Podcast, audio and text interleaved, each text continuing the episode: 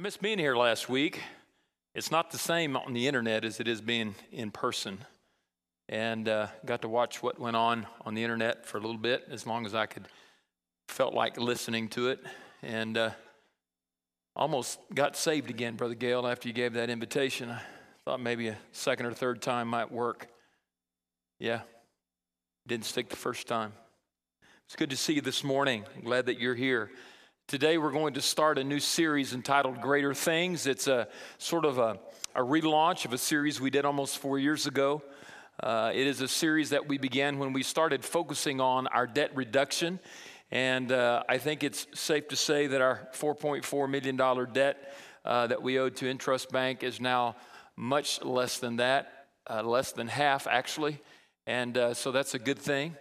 And uh, some of you are going to recognize the title Greater Things. You're automatically going to assume that this is probably a debt reduction number two. Uh, we're not building anything, we're just trying to get out from under what we were under. And it was a huge amount of debt. But the Lord's been gracious as He has used you to help us reach the plateau that we have today or the place where we are today in the idea of, of putting investment into the greater things. And this is really more than just a stewardship campaign in regard to money. It is a, an emphasis in which we are going to be looking at our lives and sort of evaluate the lives that we have been given to live and what we've been entrusted by the Lord to make sure that we're being good stewards of the time that He has given us or allotted us in this life. Because we only have one life to live. Uh, we don't get a second shot Un, unlike what Shirley MacLaine may think, you, you come back in different forms and, and different shapes and other ways. You only get one shot at it. And uh, you better not blow it. And so instead of really, I wanted to sort of title this, instead of investing for eternity, I really wanted to entitle it, Don't Waste Your Life, Dummy. But uh, the finance committee and I and a couple of the other uh, pastors of the church thought not probably a good title to put on there because if you waste your life, that's the dumbest thing you could possibly do because you only have one life to live. And how you live that life determines eternity. And how we live our lives impacts eternity, not only for us personally, but also for us in the influence that God wants us to have in the world that He's placed us in. And so it's important that we understand that we're about greater things than the things of this world, that we're here for eternal things, and we should invest the lives that we've been given or entrusted by God in the eternal things, the things that really matter. And how many people reach the end of their lives and they look back in the rearview mirror only to recognize and realize, I have wasted the life that I lived? And I can't imagine there's a sadder epitaph than that for someone to glance back in the rearview mirror of their life and to realize and recognize I didn't live the life that I should have lived, nor did I live the life I wanted to live, much less the life that Christ wanted me to live. And I think there are many people today, as we analyze and evaluate our lives, could probably say, as we look in the rearview mirror of our lives, that we basically have some regrets. That there are probably some things that if we could, we would do over. But when you reach the end of your life, there is no do over. That's it. And so I want us to sort of focus our lives for a moment in these studies in this series that it may be sort of topical, but it will be uh, exegetical in some text and how we might be able not to waste the lives that God has given us. Not to live our lives for the dot, but for the bottom line. What is the bottom line? Well, if you're an accountant, the bottom line is, is the bottom line of the ledger that signifies whether you made a profit or whether you're at a loss. Right, Brother David? It's the bottom line. And when you go in for a loan and you will talk about those kinds of things, you all, all they want to say, well, what's the bottom line? You know, what is the bottom line of your life? If you take a look at the word bottom line, it's interesting that I found in the Webster's dictionary that it also says that it is the essential or the salient part, point, or it means the primary or most important consideration. So, what is the bottom line, the most important consideration in your life? Does life really matter? If it really does matter, then how is your life going to matter when it comes time, time for the bottom line, when it comes time for you to give an account of your life for the Lord? And many people today in the world that we live in are focused so much on the dot, the life here on earth, that they are not living the life for the purpose or the specific plan that God has for their lives. They're not living their lives for eternity. I mean, face it, the, the, the, workplace that you go to, they're not much concerned about eternity, are they? The house that you have that needs painting, or the body that you may be dwelling in right now that's sick, or the, the clothes that you may be wearing who are wearing out, and the, the children that need food and those kinds of things. And our lives get so bogged down in the, the things of this earth and the necessities of life that we often spend more time spending on the life in this earth and accumulating and gathering and, and all of those things that we don't really focus on the real value and the meaning of life, which is the bottom line, which is eternity, which is heaven. And so I hope that as, as we together make this journey, that, that we'll, we'll move from the dot and we'll move toward the bottom line, meaning that we'll move toward a focus that is more of an eternal perspective rather than an earthly perspective. Next week, we're going to hand out uh, a 40 day journal. And I, am going to challenge you next week to take the 40 day journal. And some of you will take it and you'll read a couple of those and you'll throw it aside and say, No, this is, this is not what I expected, it's not what I want. And you may toss it aside. I, I, I know that. Or you're just going to probably maybe lose disinterest in it because uh, it's just not where you are spiritually. But I'm going to challenge you to go through these 40 days of, of this discipleship. This very, it's very short because I know some of you have short attention spans. Okay? That's not why you're here today. Some of you are thinking, I'm not feeling well, so I'm going to be short winded, and that's probably not going to be true. Um, it, it's short, it's, it's, it's, it's a snippet of, of some, some things that I want you to think about, and I believe are, are, are imperative for us. They're, they're strategic and important in your personal life as you seek to take the focus off of the dot and put it on the, the eternal aspect of why you were created and what God wants to purpose through your life. Don't waste your life. And I see so many people wasting their lives on the tangibles, on the things that are going to just be gone tomorrow, instead of really focusing on the things that are really eternal. And so I want to take a look at that text. And the, the, the theme of investing for eternity basically is it in Matthew 6:33 is the passage is on the screen. It says, "But seek first the kingdom of God and his righteousness, and all these other things will be added to you." But seek first the kingdom of God and his righteousness, and all these things will be added unto you. The, these are some words at the end of an incredible chapter in which Jesus is speaking the Sermon of the Mount. He has gathered in chapter 5 his disciples together, and that's critical in understanding and interpreting the Sermon of the Mount to know that these people who are listening to Jesus speak at this moment are his disciples. Now, some of them are more disciples than others, and what do you mean by that? Well, there are disciples that are in the inner core. They are the, the 12. They are the committed. They are the sold out. They are the, the ones that we know Matthew, Mark, Luke, and John. Those are the 12. And beyond those, there are some others that I would call the core who are also totally sold out, consecrated disciples of Christ. The core. Then there's a, another circle around that core, which are disciples that I would call committed to the teachings and the followings of Jesus, but they're not really consecrated like the 12. They haven't forsaken everything to follow him, but they're still committed to Christ. But there's also the crowd of disciples, and those are the ones that are interested, they're curious, they're observant, they're listening, they're desirous of what Jesus is saying and what he is indicating to them, and, and it kind of rings a bell for them, and the lights are going on, and they hunger and thirst for it, but they haven't quite crossed the line in total sold out commitment to Christ. As I thought about that this week in the few moments I had to study, I, I thought about sometimes a crowd like this, how many of us are in which degree of discipleship? Those of us that are in the core, the totally committed, consecrated, sold out, 100%, die if we have to for the faith.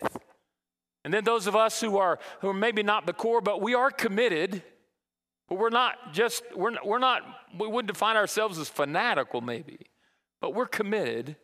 But then how many are in the crowd? Just sort of casual observers, wanting to pick up a nugget of information here and there that might help or improve our lives not really interested in really living out the faith and following Jesus. We're curious, we desire it, we want it, but we're just not quite willing, nor are we ready to sort of step out and, and commit our lives in a way that, that would really honor Jesus. And then, then there are some of us who probably find ourselves at different points at different times of our lives. Isn't that true? I mean, times you know we're really we're really sold out, and then then we sort of back off a little bit maybe out of fear or maybe a lack of faith. And then sometimes we, we move back into the core, and so we, we kind of have, if we're not careful, we can move, shift from place to place at times. I think it depends on where we are spiritually. And Jesus, in these words that he's giving to his disciples in this beautiful Sermon on the Mount, as he's talking to his disciples, is challenging them to seek first the kingdom of God and his righteousness, and then all these other things, these other things that we spend most of our lives worrying about and anxious about and seeking to attain, all these other things, they'll be added unto you. He's saying, hey, live not for the dot, but live your life for the bottom line. Seek God first. And then all these other things will be added unto you. What is he really saying to us in that little small sentence? I'm going to take a look at the whole narrative in Matthew chapter 6 very quickly, but let's take a look at this one statement of Jesus and let's look at how can we then live not for the dot, but how can we live for the bottom line? Let's take a look at that. Point one How do we live not for the dot, but for the bottom line? Number one, we need to substantiate the source we need to substantiate the source of the difficulty. Notice in the sentence, and you might overlook this little word, the word is but, and the word but is, is an important word here. It means rather or it means instead of. And, and you might jump over that, but this is critical because Jesus is sort of making a turn here. He's making a shift. And he, he's, he's made some statements over here, and, these, and now he's about to, he said, This is how you were living, but this is the way you ought to live. And he, and he makes a turnaround, he makes a, a shift here from living one life, the life on the dot, to living the life on the bottom line, living for heaven. And we saw in chapter 6, verse 19, earlier in the text, as he's talking about how to live for the bottom line, not to live for the dot, he says, Do not lay up for yourselves treasures on earth where moth and rust destroy and where heavens break in and steal. Circle that word if you want to. Lay up for yourselves treasures on earth. Lay up for yourselves. The idea of laying up is sort of a picture that he's painting here of someone who is taking their coins. You know, they didn't have paper money back then, they had coins. And the context and the idea here is that they're taking their coins and they're stacking them up for the purpose of counting them. But they're not only counting them to see how many they have, but they're counting them in order to put them in a secure place now, there's nothing wrong with, with putting money in, in a bank, there's nothing wrong with, with savings, but the person is, is primarily doing this for the purpose of laying, laying up treasure for himself on this earth. The only reason he's accumulating this treasure is for his own self worth and his own self absorption. In other words, he's not utilizing what, what God has given him, given him for the purpose for which God intended it to be used.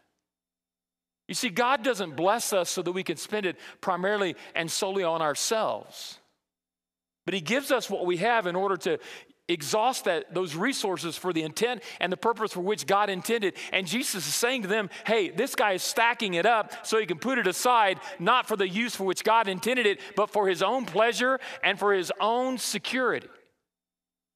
If you read the narrative, you see he's insane to put his security in things of this world because that's ridiculous. They fade away and they produce no security at all.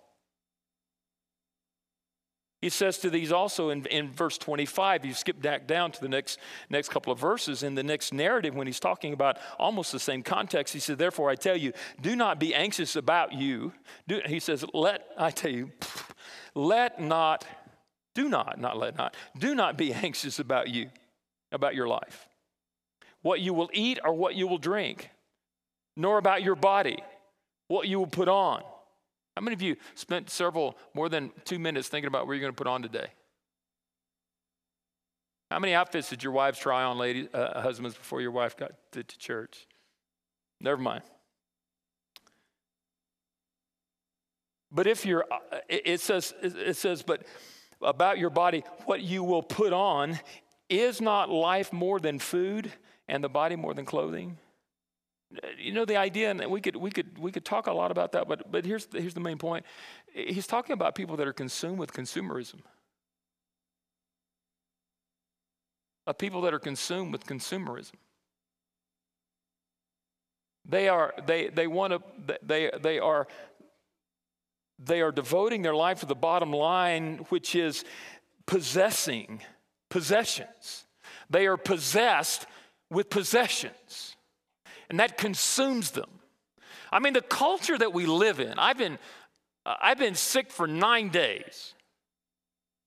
On my back, sick, nine days. This first day I've been vertical uh, longer than a couple hours. I got out of bed Wednesday to go to the doctor, and I got out of the bed, I got out of the house yesterday to go to the doctor again to say, I got to preach tomorrow. Give me something that'll make me feel better. And he sent me home with nothing to make me feel better. So this is the first day I've been vertical for quite some time. And uh, I'm just, I've got a stool over here in case I can't make it, and I got a drink of water back here and a bathroom right around the corner. But anyway, um, I have watched a lot of commercials. I have watched so much TV that I am sick of TV.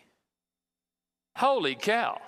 There's only so much nonsense you can put on television, and it starts to all look the same after a while. But man, when you're not feeling good and there's nothing else to do, and, and you're, you got feel like you got squirrels in your stomach and they're not going away, that's all you can do. And I watched commercial after commercial after commercial after commercial. What are they saying to us? Buy, buy, buy, buy, consume, consume, consume, consume, get, get, get, hoard, hoard, hoard. Over and over and over again. And we live in a culture that is so consumed with consumerism. And, and we have this drive, I think, sometimes as, as, as people and as families to have what's best for our kids and what's best for this. And what, how, how big a house do we need? How many clothes do we need in our closet? How many shoes, ladies, do we need to wear? And how many can we wear at a time? And there are other cultures that learn to live with so much less than what we have and seem very happy and content. And yet somehow we have been consumed with consumerism. And I think that's the context of where we must start in this whole aspect of how not to waste your life is that we need to understand that, that if we're not careful, we'll be, we'll be consumed by this culture that we have to consume more and more and more and more. And eventually we will waste our lives. And let me tell you where it ends up for every one of us it ends up in a nursing home. Seriously. I've been pastor for 36 years. And I know that the end of my life probably wind up in a nursing home. That's where, that's where most of us end up if we don't pass before then.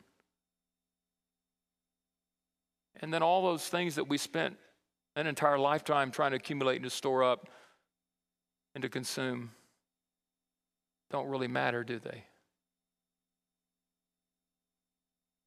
And yet we exhaust our lives in the pursuit of these things. What a waste of life. The second thing I see is that we need to seek first things first. It's interesting in this text, he says, seek, for, seek things, seek first things first. Easy for you to say. He said, but seek first. Seek first. It's interesting in this text, the word seek, the word itself means to invest, it means to strive for.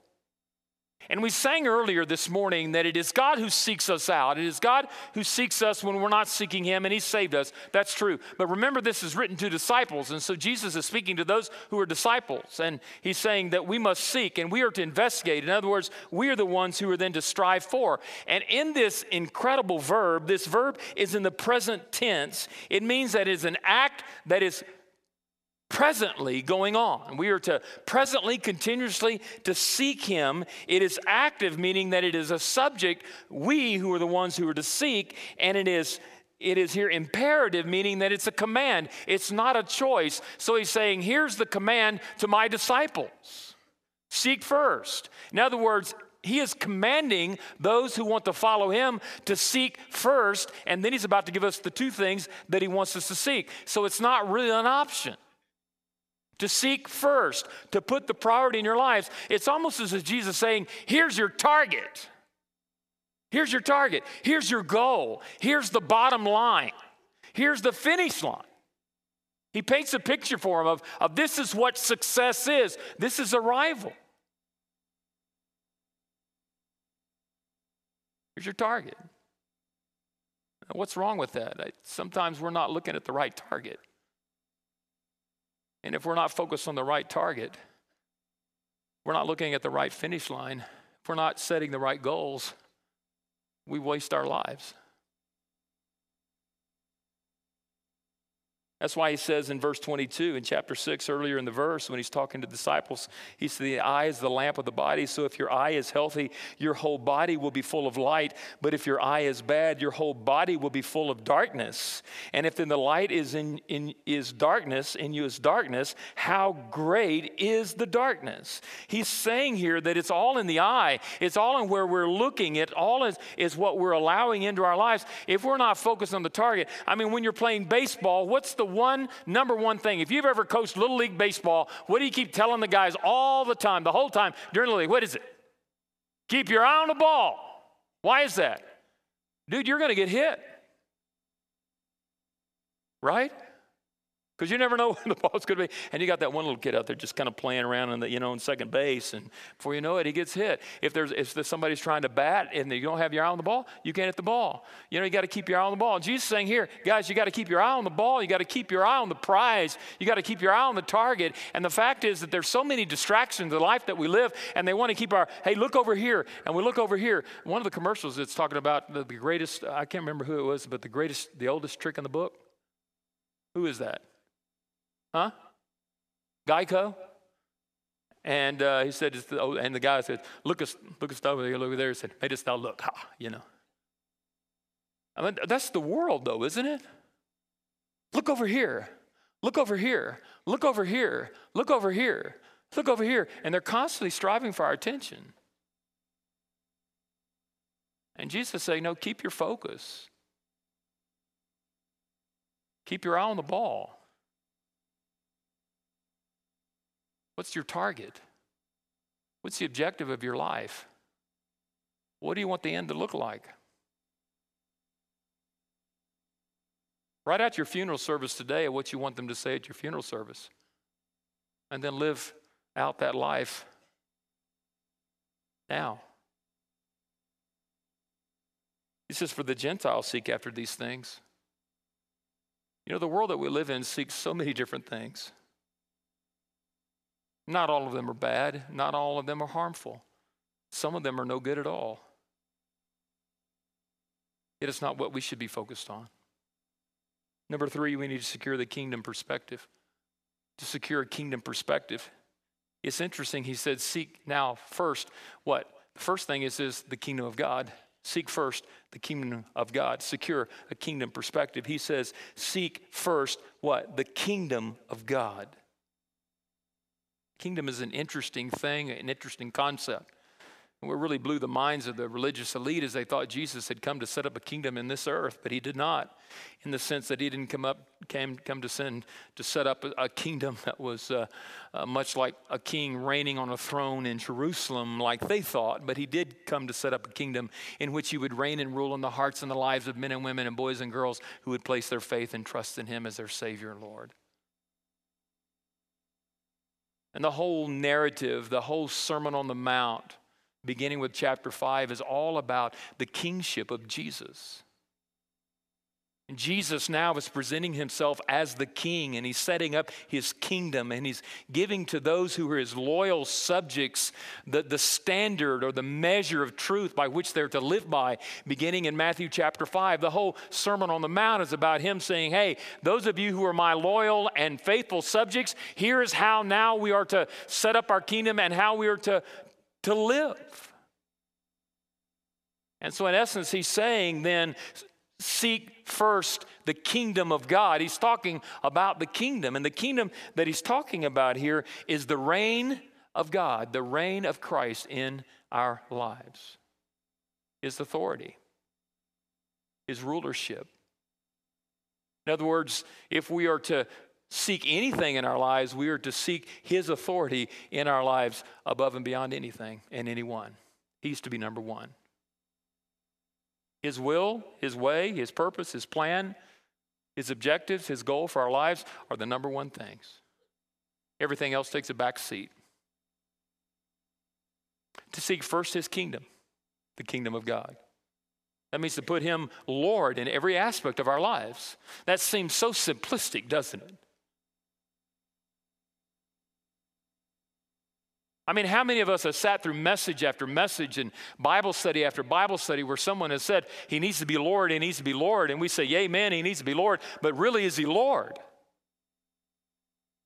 And we've heard that and we say, Yeah, He, he needs to be Lord, and no, He's not Lord, and we walk out and we do nothing about it. And then we wonder why we waste our lives.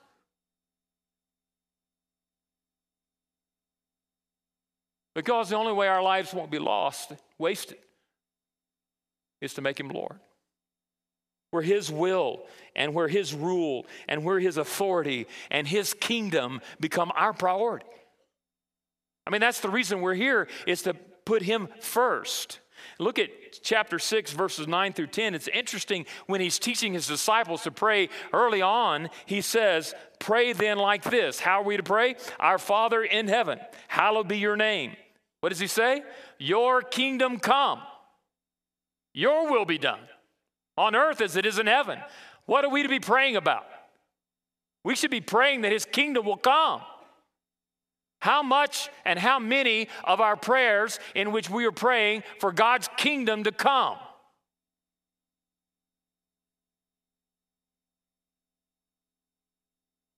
I mean, what do our prayers feel like? Lord, we're praying for Aunt Sissy's hangnail on her toenail that's hurting today. It's not that God doesn't care about that, He does. But I'm wondering how much of our praying is not praying for the kingdom of, of God to come. To pray that his kingdom come in us that lord i'm praying that your lordship that your reign and your rule would be so preeminent in my life that i am consumed by you. And that lord your reign and your authority in our church is consumed by you that, Lord, our city, Wichita, and our state of Kansas, that your kingdom would come because there are millions of boys and girls, men and women who have yet to place their faith and trust in Jesus as their Savior and Lord.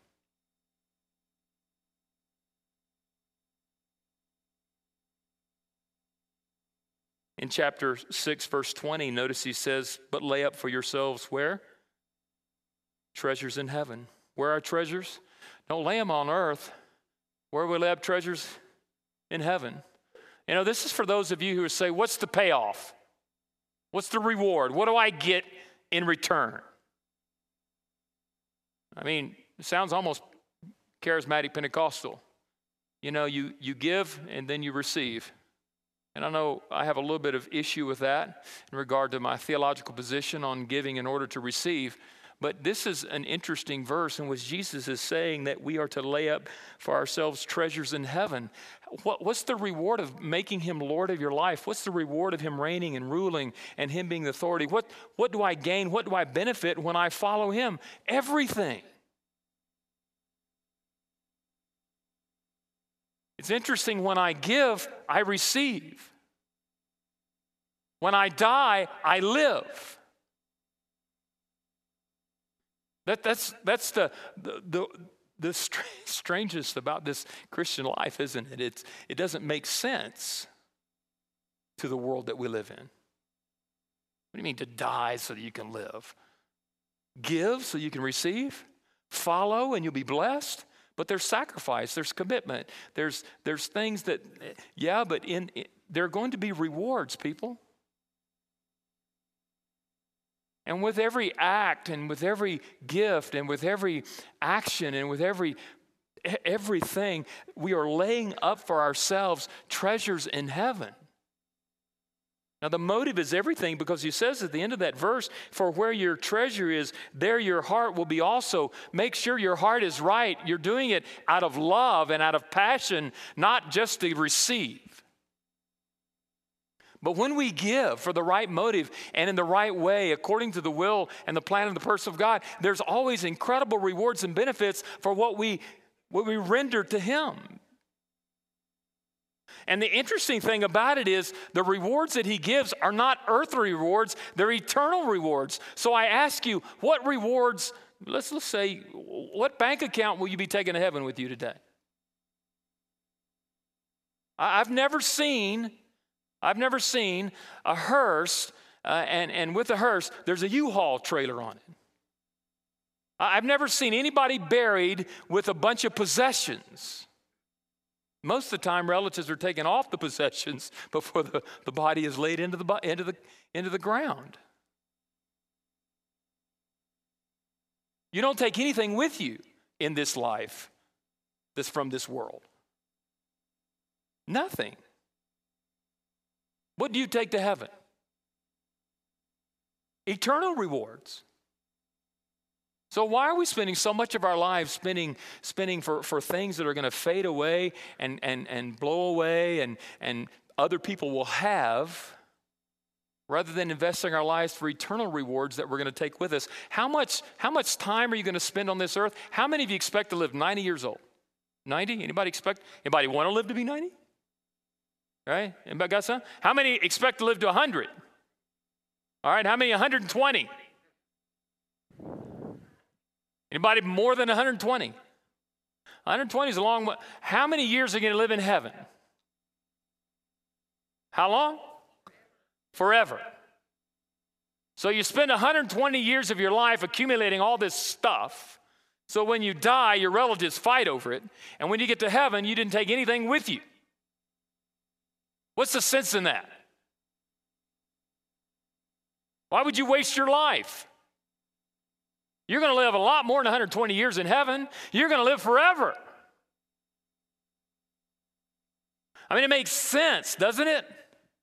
For me to think about the bottom line, eternity, rather than the dot, the now, the earth, this moment, this life, being so self absorbed with what I want and me. You know, doesn't it make sense? So we need to have a kingdom perspective. Number four, we need to have a single master. We need to submit to a single master. Notice it says, Seek ye first the kingdom of God and his righteousness. His righteousness is his righteousness and the only righteousness that we need in order to be saved. No one can make you right with God except Christ. Ephesians chapter, chapter 4 tells us that. I mean, Ephesians 2, 4 through 10 tells us that. We're saved by grace through faith, and that is not of yourselves, but it is the gift of God, and that no one could boast, right? And when we come to faith in Christ, we come empty handed. There's no work that we can do in order to be saved except place our faith and trust in Him and His righteousness. And once we get saved, He positions us in the righteousness of Christ. And now He redeems us and He reconciles us to God. And now we have a right relationship with the Father through Jesus, not something that we did, but something that He did. It's a gracious gift that He gives us, this beautiful standing of righteousness before a, a righteous God that demand, demands righteousness from those who stand before Him. But yet, after we're saved, Remember, he's talking to disciples. After we're saved and we're standing on his righteousness, does that mean we don't have to be righteous anymore? In Romans chapter 6, and we studied that a couple of years ago, Paul says, Should we go on sinning so that grace could abound? And Paul said, By no means. Absolutely not. For those of us who are standing in the righteousness of Christ, should be concerned about now continuing in that righteousness. And that's what Jesus is saying here, almost to the latter. He's saying here, he says it, notice he says in verse 24 of chapter 6 No one can serve two masters, for either he will hate the one and love the other, or he will be devoted to the one and despise the other. You cannot serve God and money.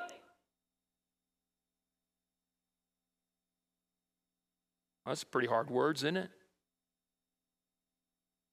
Jesus is saying to his disciples here that we need to seek holiness. We're not only to seek heaven, but we're to seek holiness. In other words, we're to live a holy life. We are forgiven. And, and even though we cannot in this life live perfect sin free lives, it doesn't absolve us of the responsibility that we have to live righteously, to live holy, to live godly, to live as children of the King, to follow in the footsteps of Jesus. Jesus was righteous, he was holy, he was perfect in every way, which enabled him to be the, the sacrificial lamb on the altar of Calvary for us, where he took upon himself our sin.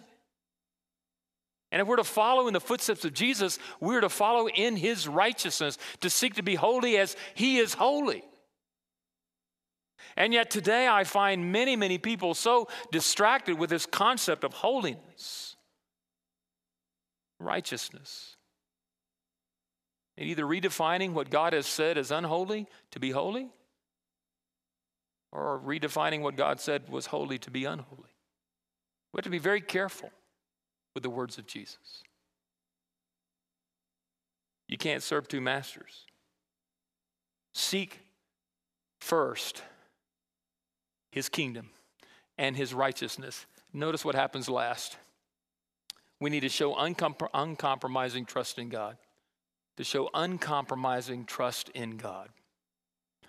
It's interesting in the text, Jesus says, and all these things will be added unto you all these things. What does all mean? All? All. All inclusive. A L L. All. Notice he says these things. I don't know about you, but my first antenna goes up. Oh, what things? I'm going to get some things. It's kind of like Christmas. He's promised me some things. What are the things that I'm going to get? The things he described earlier. We're going to read them in a minute. But notice all these things will be added. That's one word in the original language, will be added. It's interesting, and I, and I, I didn't want to forget this. Didn't have enough time to, to really internalize this the way I wanted to today. But this is what I want to say here. Listen to this incredible word, all these things. This is one word in the Greek. Notice what it says. First of all, this verb is active. Why is that important? The only reason I tell you this, because I think it's important, it's active because it is an act or state of being that will occur in the future. It will occur in the future.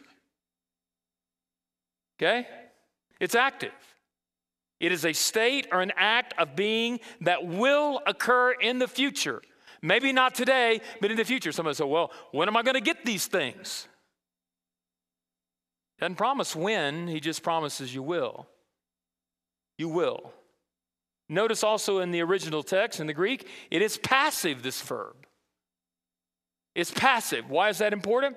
Because the passive means that the subject is being acted upon. In other words, you don't have to produce it. Does that mean I don't have to go to work tomorrow morning? It's President's Day. If you got the day off, don't go to work.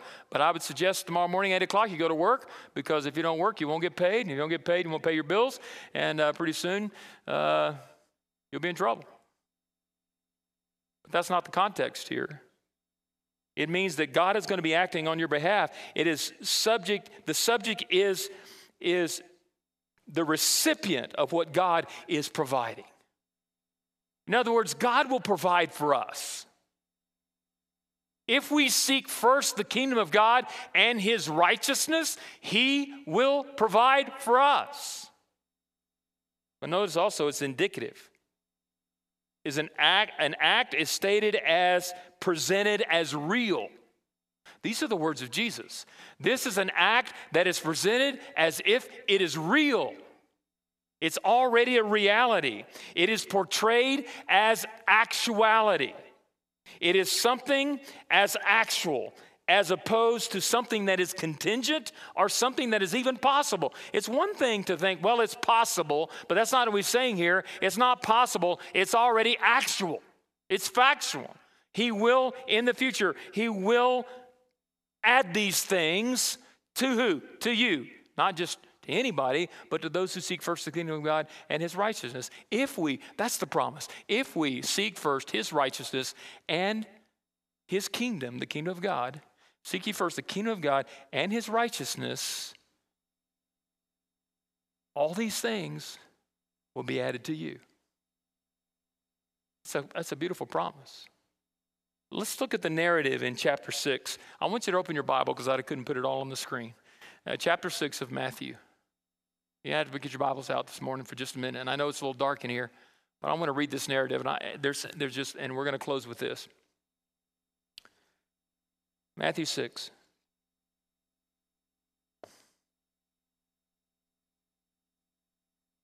Beginning with verse 26.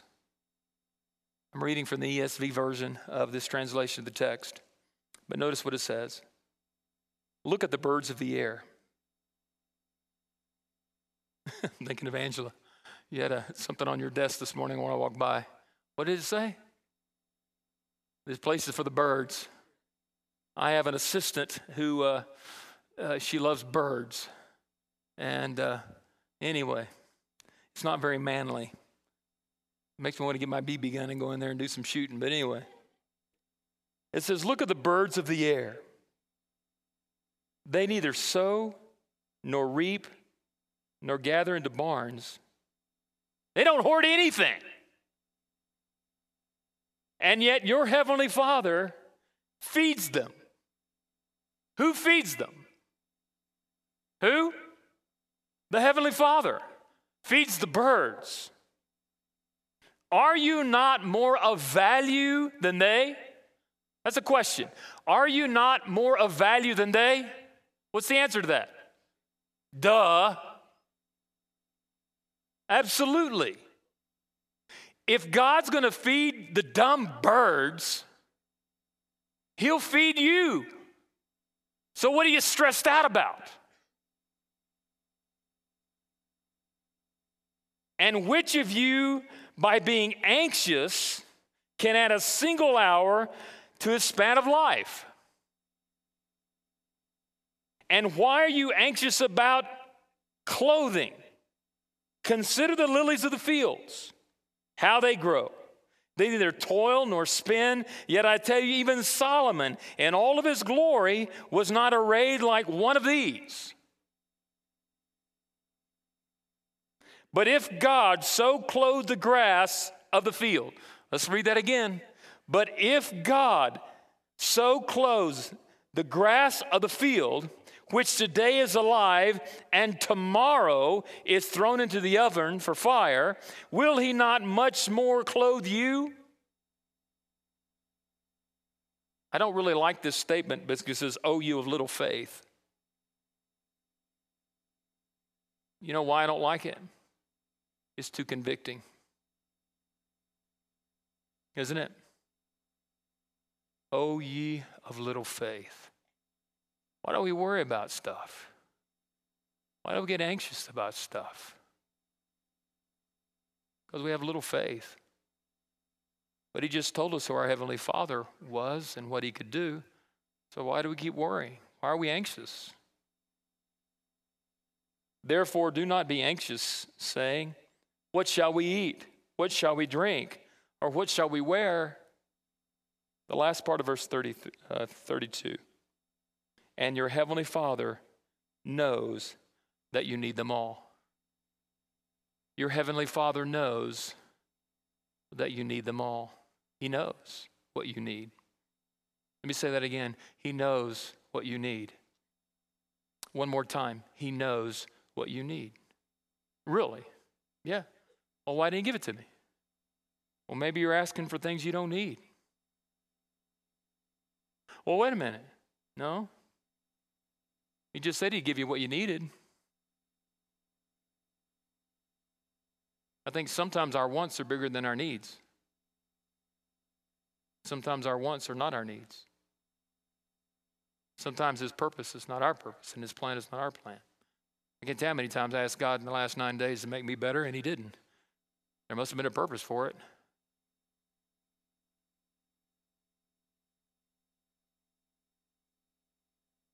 Heavenly Father knows that you need them all. Hmm. I want to end with something kind of funny, lighten it up a little bit. Young woman brings home her fiance to meet her parents. After dinner, her mother tells her father to find out more about the young man, and the father invites the fiance into his study. So, what are your plans? The father asks the young man. Well, I'm a Bible scholar, he replies. A Bible scholar, hmm, the father says. Admirable. But what will you do to provide a nice house for my daughter to live in as she's accustomed to? I will study, the young man replies, and God will provide for us all. And how will you buy her a beautiful engagement ring, such as she deserves? asked the father. I will concentrate on my studies, the young man replies, and God will provide for us. And children, asked the father, how will you support children? Don't worry, sir, God will provide, replies the fiance. The conversation proceeds like this. And each time the father questions, the young idealist insists that God will provide. And later their mother asks, Well, how did it go, honey? The father replies, He has no job and no plans, but the good news is he thinks I'm God.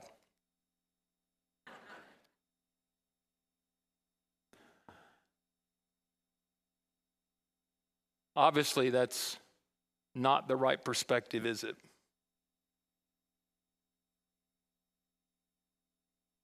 Is it naive to believe that God will provide?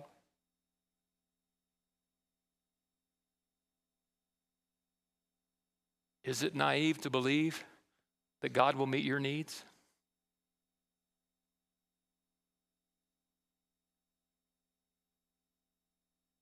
And here's the final question as we close Will you live your life for the dot or for the bottom line? Don't waste your life. You only have one life to live. And some of us have spent far too much time living life on the dot for this earth, for this life, being self absorbed, rather than living life for the bottom line.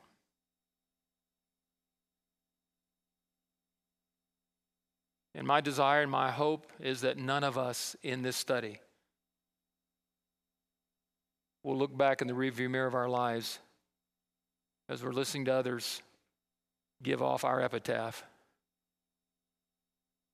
saying that we, we didn't make the most of the life that God gave us. And we only have one life to live. And I don't know about you, but I want to live it well. I want to live it for eternity. I want to take every moment, every time, every life, every thought, every breath, every ounce of energy, every resource that I have, and invest it in eternal rewards, not earthly treasures that fade away and are left when I depart. But that, I think, is how the disciples of Christ must live. Let's pray.